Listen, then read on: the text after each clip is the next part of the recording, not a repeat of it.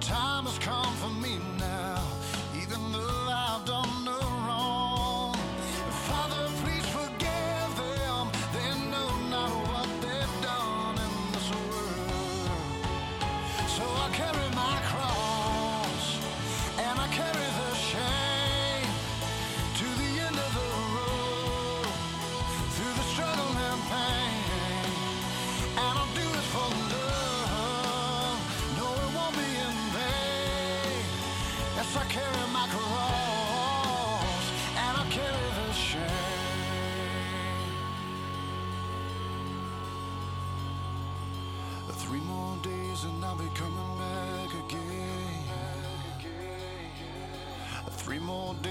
I'll be coming back again.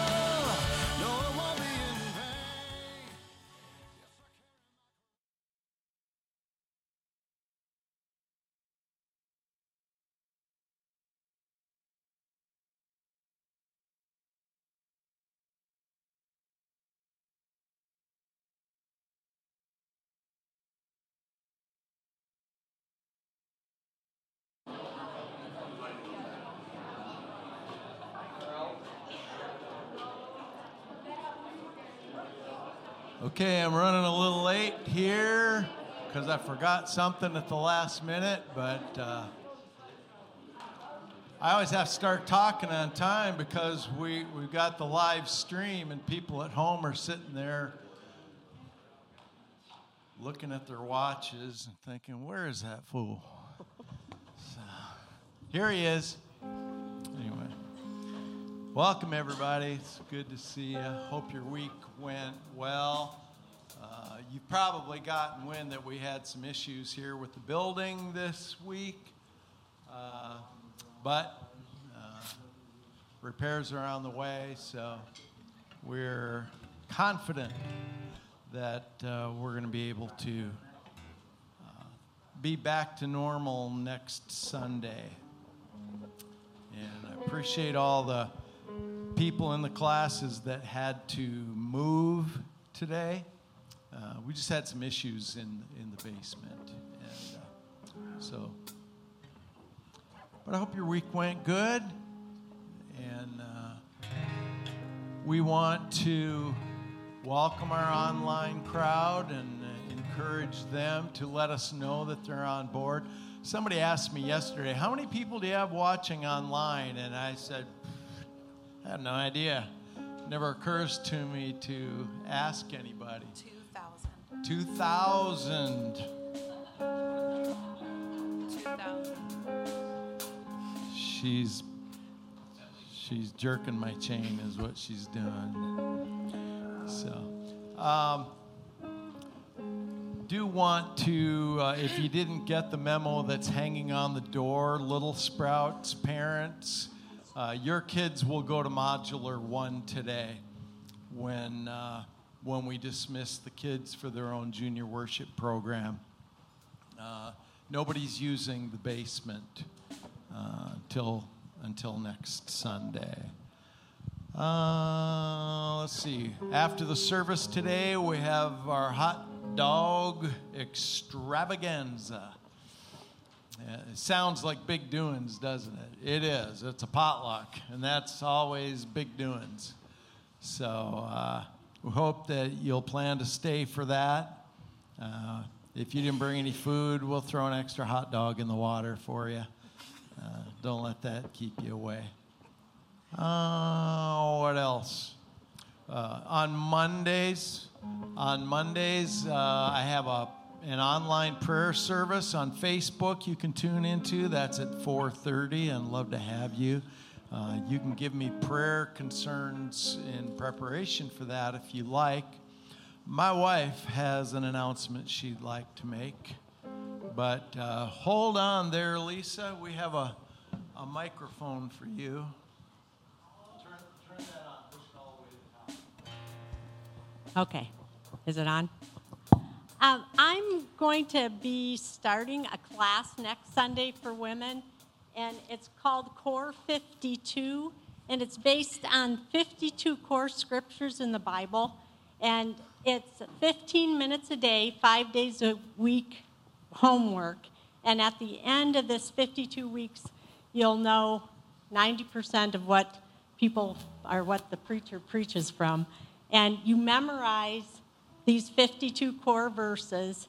And uh, there's a video lesson and a discussion. And I wanted to invite any women who are interested, if you're interested in that, talk to me today and I'll order you a book. Thanks. All right. Thank you, Lisa. Megan, what do you got? Um, so Fish Fry is in two weeks. It's on August 14th. On the back wall, you will see some a nice school of fish. Um, every one of those papers is a need that we have for the fish fry. So please take a look and um, pull it down if you're going to donate your time or that item. Um, we just ask that you let me or Latasha know what you've pulled down so that we know who to hold accountable. Um, and again, that's on uh, August 14th during Butler Days. If you're online watching and you want to help, just drop a comment that you're interested in helping and we'll get back with you. Um, and then also, if anybody has like cornhole sets or like a yard game like that that we can use um, during the fish fry, we would appreciate that as well. Bring your jarts. Remember the old jarts? yeah, we want them. We play dangerous. Lisa Christ has Church. Yes, Lisa. The nursery is at Modular One, yeah, but I knew that those parents already dropped their babies off there. So, uh, yeah, the nursery, uh, all the kids' programs are in the other buildings. So, all right. I think that's all we need. Oh, we won't have uh, the youth minister Christian make announcements because I got word early this morning his roommate has the COVID. So uh, I'll have to consult with our medical experts here in, in the church to figure out what we're going to do with that boy. Uh, so, yeah. Intensive, what'd you say about intensive care? I didn't. I did not. Somebody's in my ear about. It was Jesus. We, we just spent a whole class hour about uh, the words of our mouths and the fire that can be caused because of them. All right, we're ready to worship. Let's go to the Lord and start off with prayer. Oh, holy God in heaven, we are so grateful to you for the love that you show to your people from creation through the formation of Israel and all of her history and to the church, Lord. We thank you that you're the shepherd of the flock. Lord, help us to always acknowledge your supremacy, your majesty, your might, power.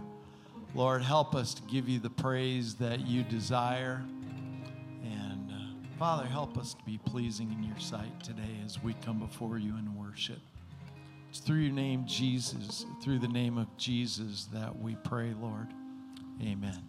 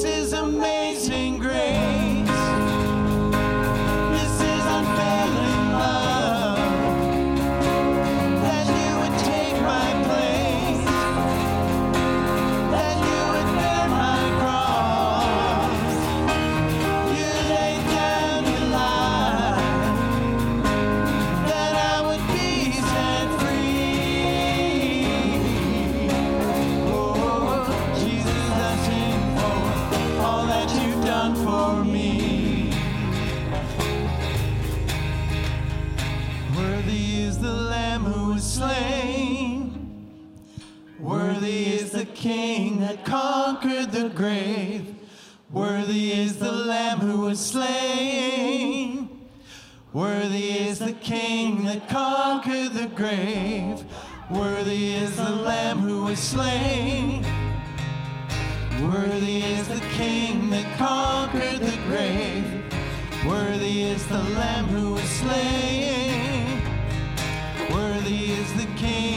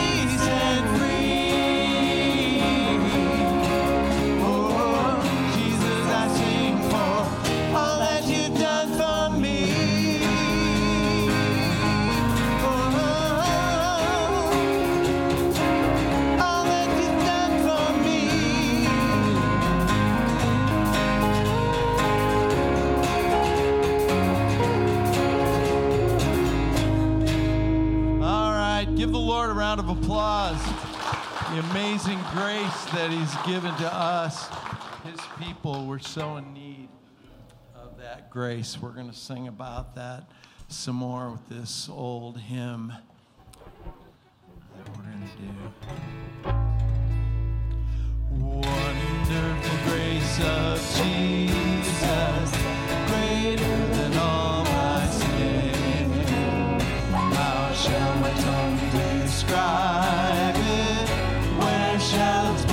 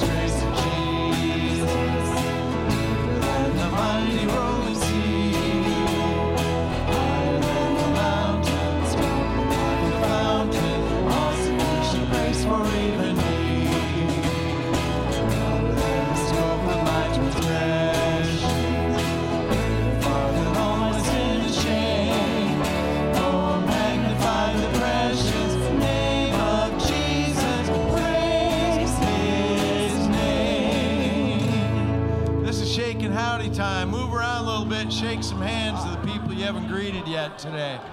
Find out who they are.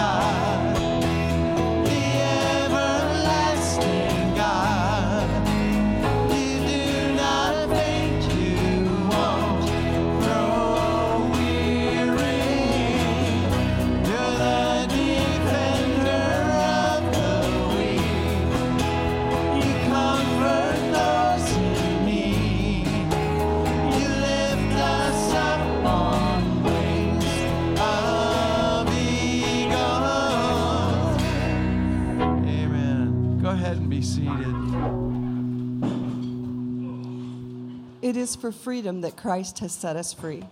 Stand firm then, and do not let yourselves be burdened again by a yoke of slavery.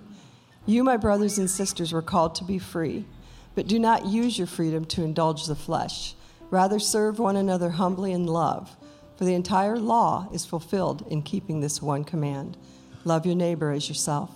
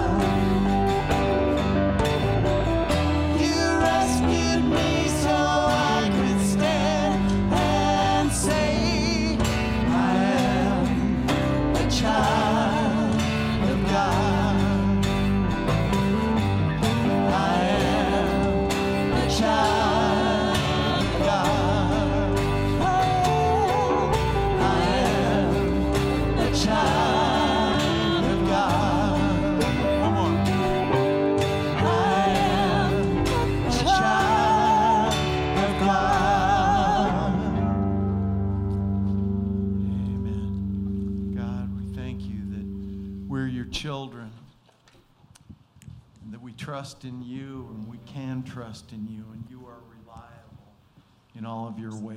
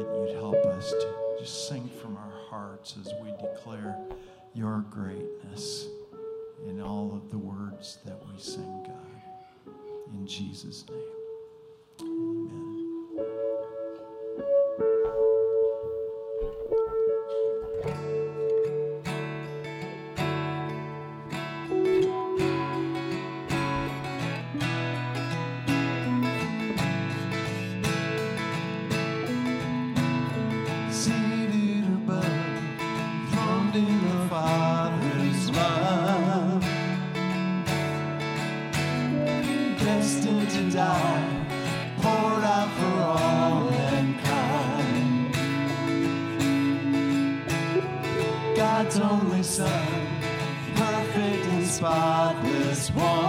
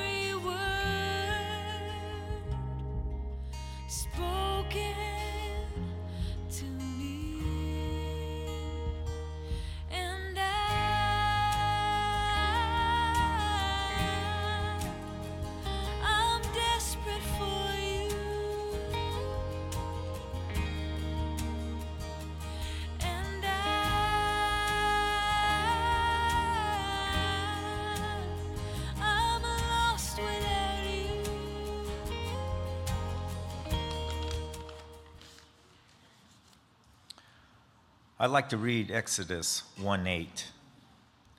Then a new king, to whom Joseph meant nothing, came to power in Egypt.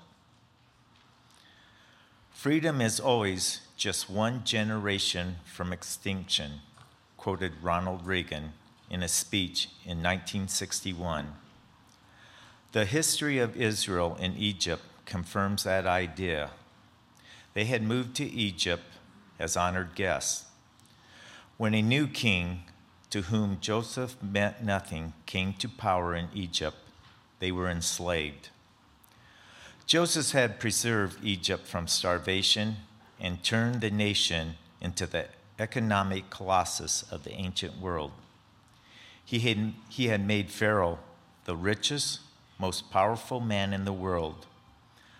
The best thing Pharaoh had ever done in his entire life was to put Joseph in charge of everything and stand out of his way. As long as that king was alive, Joseph and his kinsmen were respected. It wasn't that way in the subsequent generation. Someone had failed to study history. Someone had failed to give thanks. There's a reason the Lord told Israel through Moses to place reminders everywhere about the law and the covenant. Moses told the Israelites that almost as soon as they would settle in the promised land, they would forget the Lord their God. It's just not freedom that faces extinction in the next generation, it's our walk with the Lord. It makes us to remember to continue in breaking of bread, to read the Bible, what God has done every day. If we forget, we fail to give thanks. If we fail to give thanks, we lose sight of where we came from. Let's pray. Father, we thank you so much that you loved us, that you sent your one and only Son, that he went to the cross and died for us so that we can have forgiveness of sin. Lord, we remember all that you've done in our lives. And as we take these emblems, we're going to remember the price that was paid for our sins. We thank you so much and give all praise and glory to Jesus. Amen. And so we take the bread and remember Jesus' broken body. And we take the cup and remember his shed blood.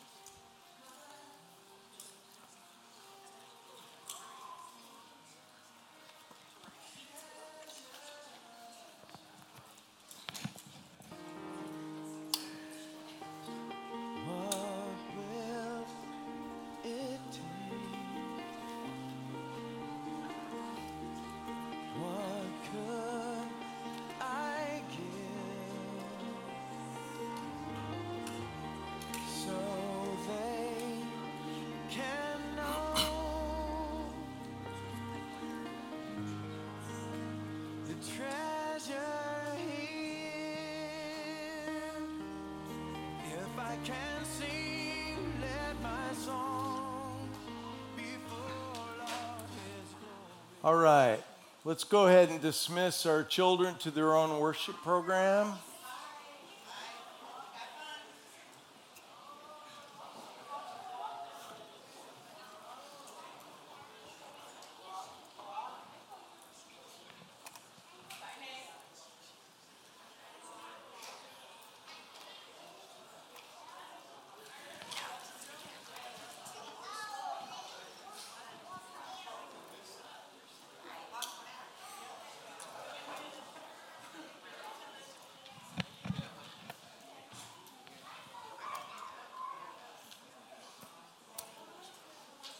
I failed to mention during the announcement period that uh, we've got some cards in the pocket of, the, uh, of those seats in front of you.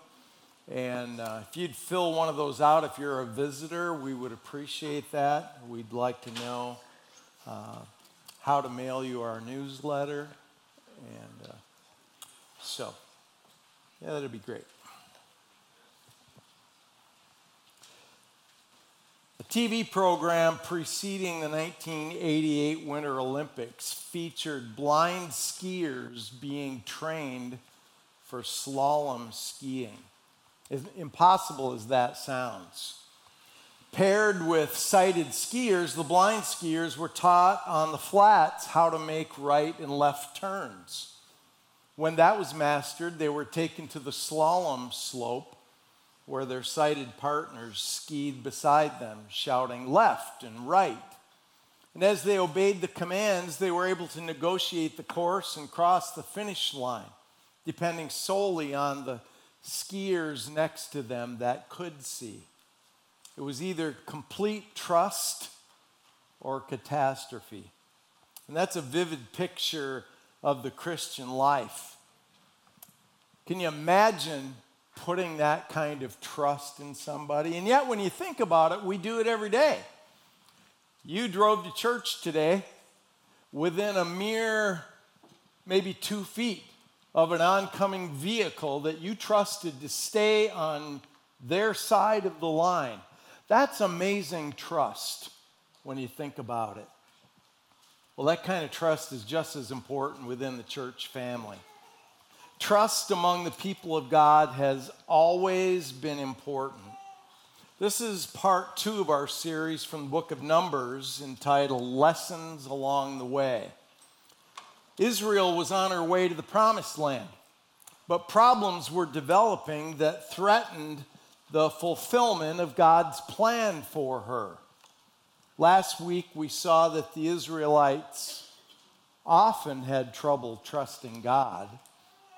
Today, we'll see that problems also arise when leaders don't trust each other. We'll be in Numbers chapter 12 today if you're following along in your Bibles. And I wonder how many ministries and how many great works of God have gotten sidetracked because leaders didn't trust each other. In a church, there are, of course, multiple leaders in various capacities. It's not just the preacher. The elders are obviously leaders as they help shepherd the flock. The deacons and deaconesses provide leadership as they manage specific areas of ministry. Teachers are looked at as leaders by their students. Other Christians are leaders just by virtue of the fact that they have people who are drawn to their personalities. Today, I want to look at three marks of trustworthy leadership. And as I do, we'll look at the characters in this story and we'll apply some lessons to the church. The first mark of trustworthy leadership a humble spirit. Let's take a look at Miriam and Aaron in our story. In Numbers 12, I'll read verses 1 and 2.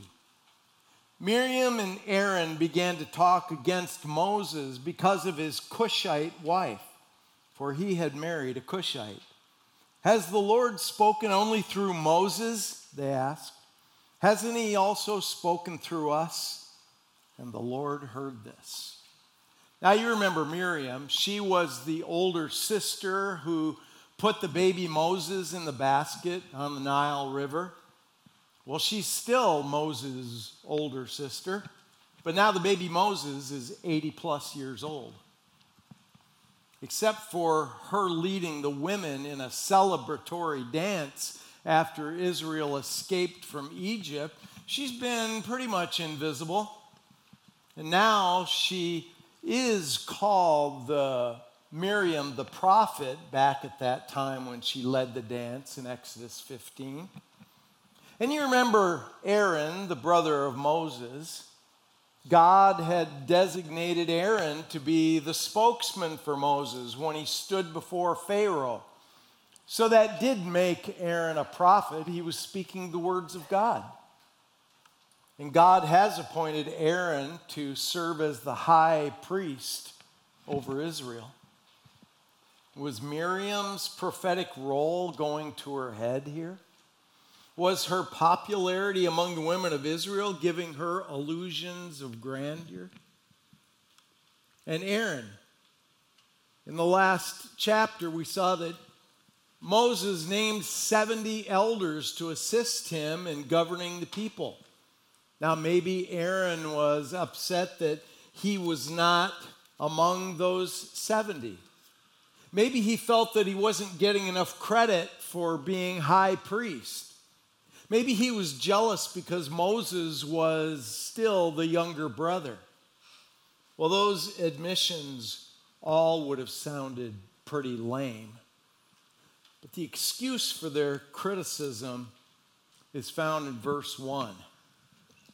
Moses' wife was a Cushite. Exodus 2 tells us that when Moses left Egypt after his upbringing in the palace, he went to live in the land of Midian because he had killed an Egyptian who was brutalizing one of his Jewish brothers. He went to live in Midian, which some call the land of Cush. He married Zipporah, the daughter of Reuel, and Miriam and Aaron are now objecting to Moses' choice of a wife. But they're grasping for an excuse to find fault with him over his wife. In actuality, they're jealous of Moses' authority. This is an issue of pride. And how many times is what we do that displeases God an issue of pride? As they whisper their criticisms to one another, verse 2 gives us four words that make all the difference. The Lord heard this. The Lord heard this. Be careful about what your pride causes you to say about your brother or your sister in Christ. Let's look at Moses. In Numbers chapter 12 and verse 3, there's a parenthesis there. It says, Now Moses was a very humble man, more humble than anyone else on the face of the earth. Wow. That's quite a statement. It's a good thing Moses couldn't read those words or would have gone right to his head and he would have been automatically disqualified. Moses was raised in the palace of the king of Egypt. For his first 40 years, he had the finest of everything. He had the best education that was available to anyone in Egypt. And yet, we never see Moses tooting his own horn at any time. When Jen was our youth minister here, she and I would sometimes disagree on things. And then I would joke that my master's degree outranked her bachelor's degree. She was gracious enough not to remind me that she was obviously smarter than I am. I can't pull that card on Christian, our new youth minister, because he also earned his master's degree before he came to Butler. I have to remind him that he's a University of Alabama fan, which earns him zero points in Indiana. Moses would not have done that. He was a man of humble spirit. more humble than anyone else on the face of the earth. Imagine that. Martin Luther once said, God creates out of nothing. Therefore, until a man becomes nothing, God can make nothing out of him. Do you remember when God appeared in the burning bush to recruit Moses for the job of leading Israel out of Egypt in or out of slavery in Egypt? Moses' question was, "Who am I to speak to Pharaoh?" And then he said, "The people won't believe you have sent me." And then he said, I'm not very good at speaking. My tongue is slow. And finally, Moses just threw up his hands and said, Please send somebody else. Moses knew who he was, and he knew who he wasn't. And nobody would be as critical of Moses as Moses was of himself. You know, no American president could laugh at himself better than President Ronald Reagan. He'd been getting some flack about ordering the production of an airplane called the B 1. He said, How did I know it was an airplane? I thought it was a vitamin for the troops. and maybe some of you old timers like me recall the day in the, in the Reagan administration when an American plane shot down two Libyan jets. And the White House was engulfed in controversy because the president's aides didn't wake him up in the middle of the night to tell him about it. Well, the media was going crazy, and the next day he got off a great remark.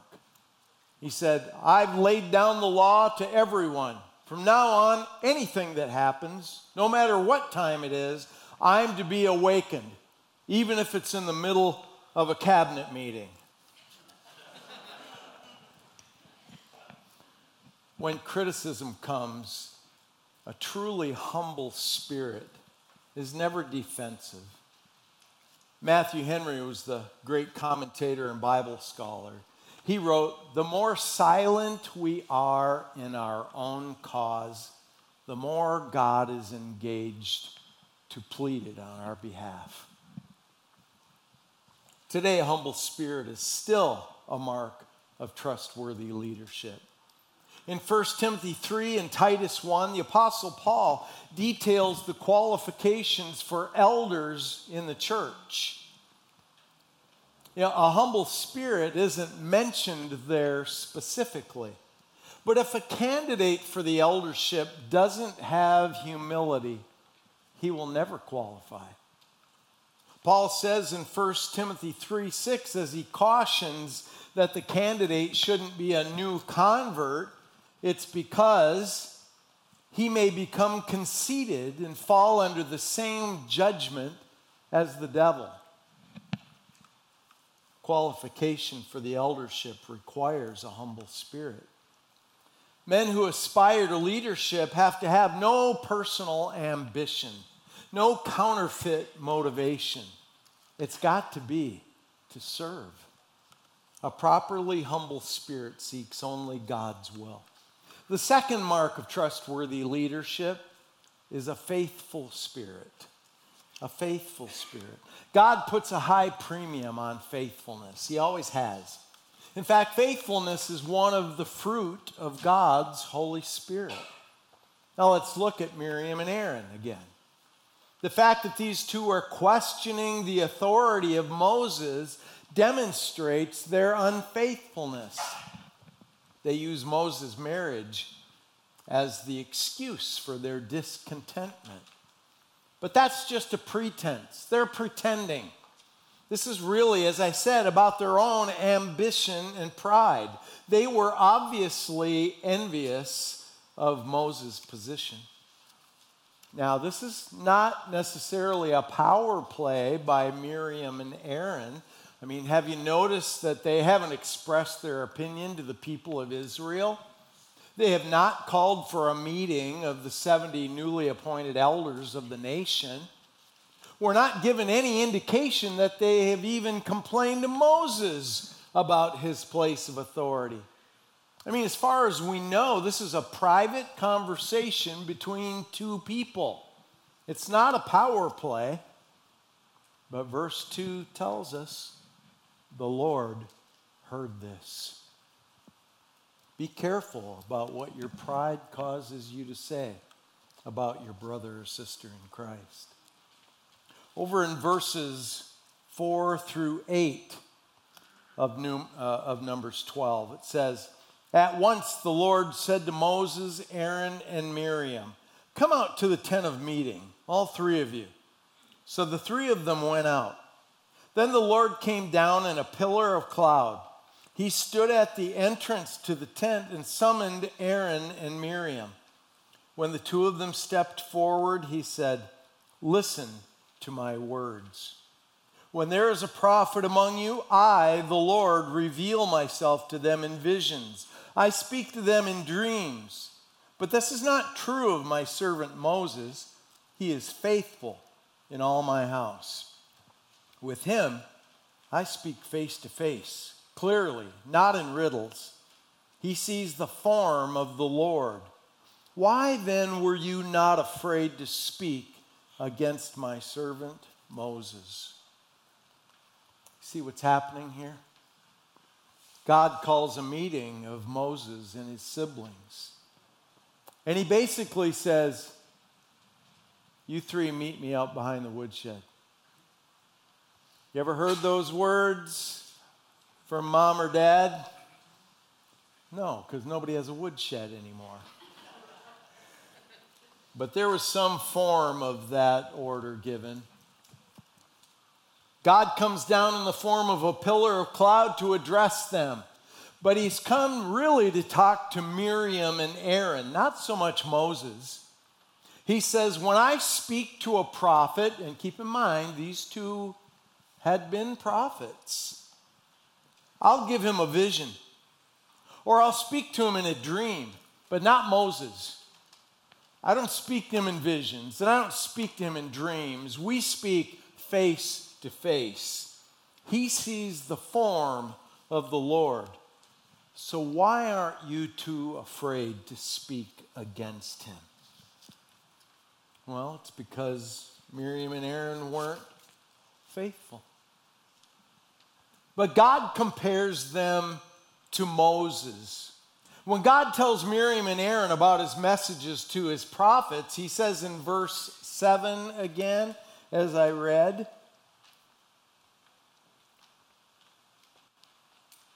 There it is. but this is not true of my servant Moses. He is faithful in all my house. And when God says Moses was faithful in all of my house, he means in all the things in which I put him in charge. When God calls Moses his servant in verse 8, the literal translation of that word is the equivalent of what we would call superintendent. Moses was the superintendent, and he was faithful in that role. God is looking for leaders who have a faithful spirit. Fred Craddock was one of my adjunct professors at Kentucky Christian College. And he addressed a group of ministers and he said, We think giving our all to the Lord is like taking a thousand dollar bill and laying it on the table and saying, Here's my life, Lord. I'm giving it all. But the reality for most of us is that he sends us to the bank and has us cash in the thousand dollars for quarters. And we go through life putting out 25 cents here and 50 cents there. We listen to the neighbor's kids' troubles instead of saying, Get lost, kid. Or we go to a committee meeting. Or we give a cup of water to a shaky old man in a nursing home. Usually, giving our life to Christ isn't glorious. It's done in all those little acts of love, 25 cents at a time. It would be easy to go out in a flash of glory, but it's harder to live the Christian life little by little over the long haul. You know, that's true not just of ministers, that's true of every Christian believer. Each one of us is called to that kind of faithfulness, but it's especially true of leaders in the church. We need to serve in the position where God has placed us. Aaron had a place, he was the high priest. Miriam had her place, she led the women in worship. Let's call her the deacon of women's ministries. But they stepped out of their place. It says in verses 9 through 12 the anger of the Lord burned against them, and he left them. And when the cloud lifted from above the tent, Miriam's skin was leprous. It became white as snow. Aaron turned toward her and saw that she had a defiling skin disease. And he said to Moses, Please, my Lord, I ask you not to hold against us the sin we have so foolishly committed. Do not let her be like a stillborn infant coming from its mother's womb with its flesh half eaten away. Why was Miriam stricken with this skin condition instead of Aaron? Or why not both? Was it because Miriam was the instigator of this disgruntlement? Is it because she's the eldest of the three siblings? Is it because God didn't want Aaron to have this skin condition because he had to make sacrifices for the nation as the high priest? We really don't know the reason God afflicts Miriam and not both, or not Aaron. But God is clearly angry with the two of them. Be careful about what your pride causes you to say about your brother or sister in Christ. The third mark of trustworthy leadership is a forgiving spirit. A forgiving spirit. We don't see it in Miriam and Aaron. They're finding fault with Moses for being married to a Cushite woman. They're forgetting that Moses had this same wife when God called him to lead Israel. But we see a forgiving spirit in Moses in verse 13 of our text. So Moses cried out to the Lord, Please, God, heal her. Now, notice that Aaron, who has arrogantly presumed to have prophetic gift equal to that of Moses, he doesn't speak directly to God like a prophet would. The high priest of Israel, who goes into the very presence of God on behalf of his nation, asks his brother to go in to talk to the Lord for him. The spokesman, who supposedly had the gift of speech to be able to go into the presence of Pharaoh, now asks his brother, who said he had no gift of speech, and was tongue tied, he asks that little brother to speak to God for him. You know, the church at Corinth had some people who criticized the leadership of the Apostle Paul. But Paul recommended that the church show mercy and forgiveness to the people who were slandering him. In 2 Corinthians 2 5 through 8, Paul wrote, If anyone has caused grief, he has not so much grieved me as he has grieved all of you to some extent, not to put it too severely. The punishment inflicted on him by the majority is sufficient. Now, instead, you ought to forgive and comfort him so that he will not be overwhelmed by excessive sorrow. I urge you, therefore, to reaffirm your love for him. Paul is urging them to forgive these people who have been slandering his name. Paul had a forgiving spirit, and Moses had the same forgiving spirit. All of God's leaders need a forgiving spirit. James Garfield was a fill in preacher, uh, what it's called a lay preacher. He wasn't paid for it. And he was also the president of his Bible college. He was brilliant. They say he was ambidextrous and could simultaneously write Greek with one hand and write Latin with the other.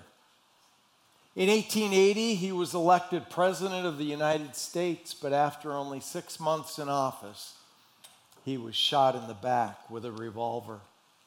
He never lost consciousness, though. At the hospital, the doctor probed the wound with his little finger to find the bullet. He couldn't find it, so he tried with a silver tipped probe, but he still couldn't find the bullet. They took the president back to Washington, D.C.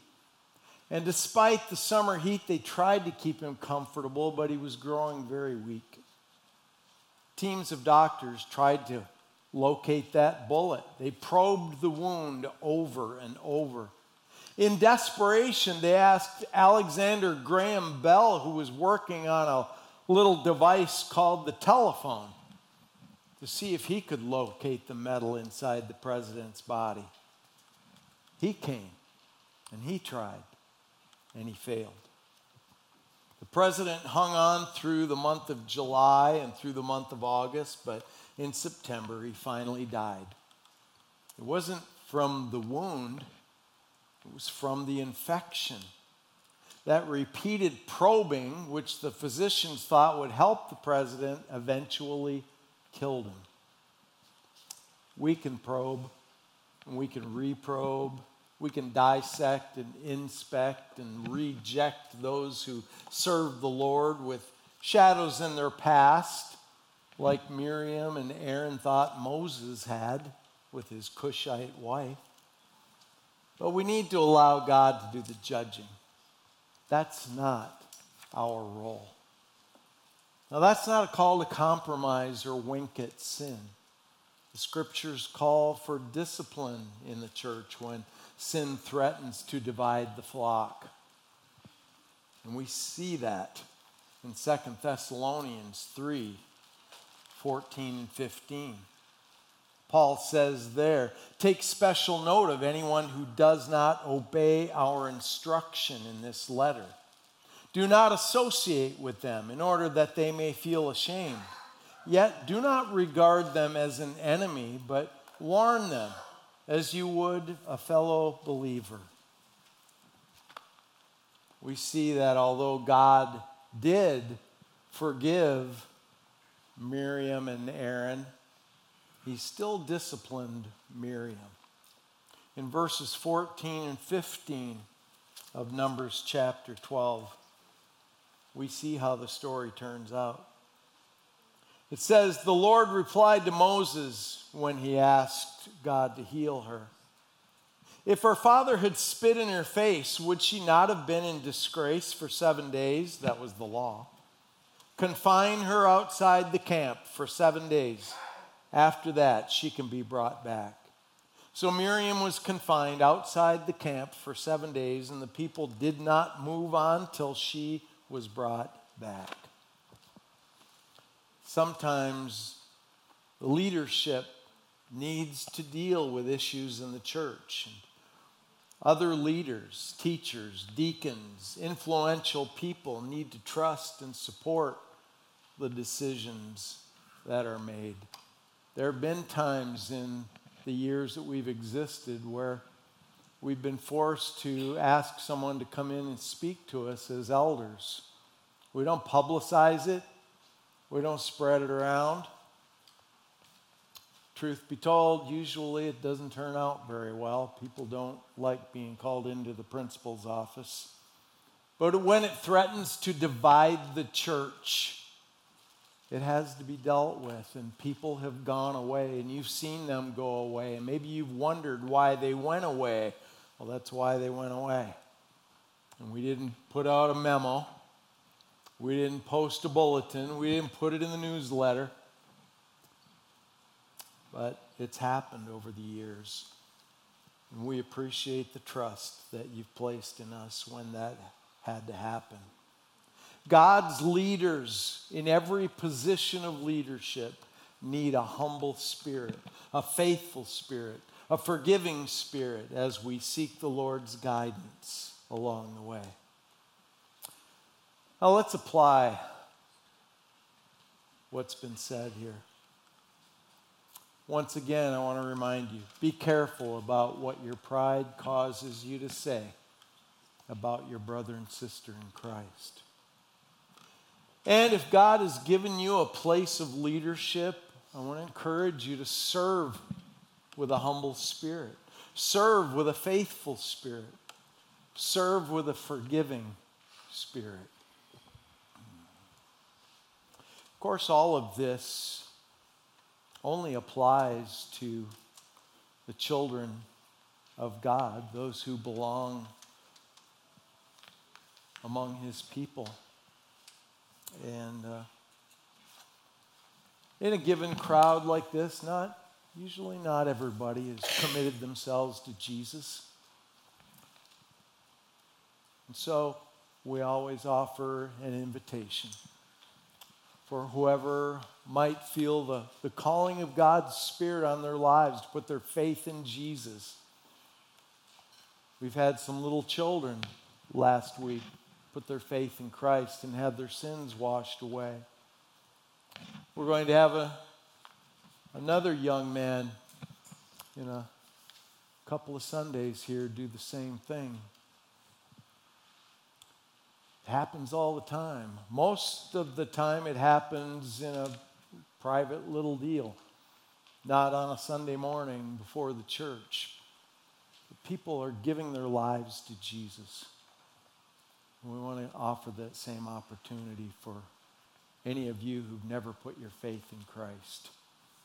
And so, once again, we'll sing an invitation song and give you the chance to step into the aisle and come down here and profess your faith in Jesus. And we'll make arrangements for your sins to be washed away in baptism. So, here we are. Let's stand. Let's sing our invitation song. I'm forgiven because you were forsaken. I'm accepted. You were condemned. I'm alive and well. Your spirit is within me because you died and you rose again.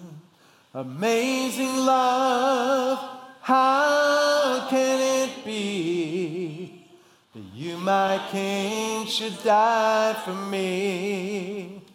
Amazing love, I know it's true, and it's my joy to honor you in all I do.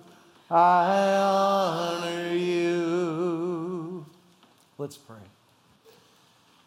Oh, glorious God, we, we thank you for the stories of the Old Testament that teach us so much in the church of 2021. Lord, uh, the, the times change and the circumstances change, but people just don't change. Lord, we thank you that we can, can see a, a valuable lesson along the way from when Israel marched to the promised land. God, we're on our same path to your promised land in heaven. Lord, we, we want to do things in a way that pleases you. So, Father, help us to learn and to grow. As we leave here, Lord, we pray that you'd be exalted all week long in all that we do and say and think. And it's in Jesus' name we pray. Amen. All right. Our, uh, we're going to proceed uh, to, well, some of you will head for the kitchen. You've got food down there. Uh, some of you have a dish in the oven, maybe. And we're going to make our way over to the playground. Uh, ah, forgot my lawn chairs. Hope you brought yours.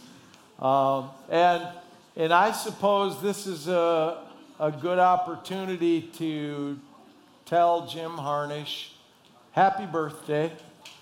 This is Jim's.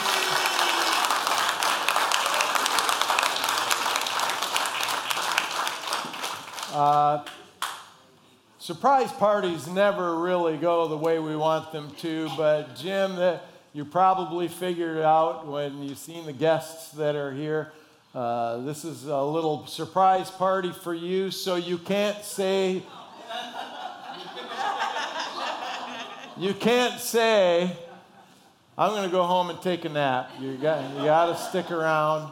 So, uh, yeah, Jim has some special guests that uh, have surprised him today. So, uh, we're going to celebrate Jim's birthday. Jim, is that your brother Ed? Yeah. Ed, Ed Harnish, who for many, many years was a preacher of the gospel, and this other guy? That's Bill Harnish, another brother. All right.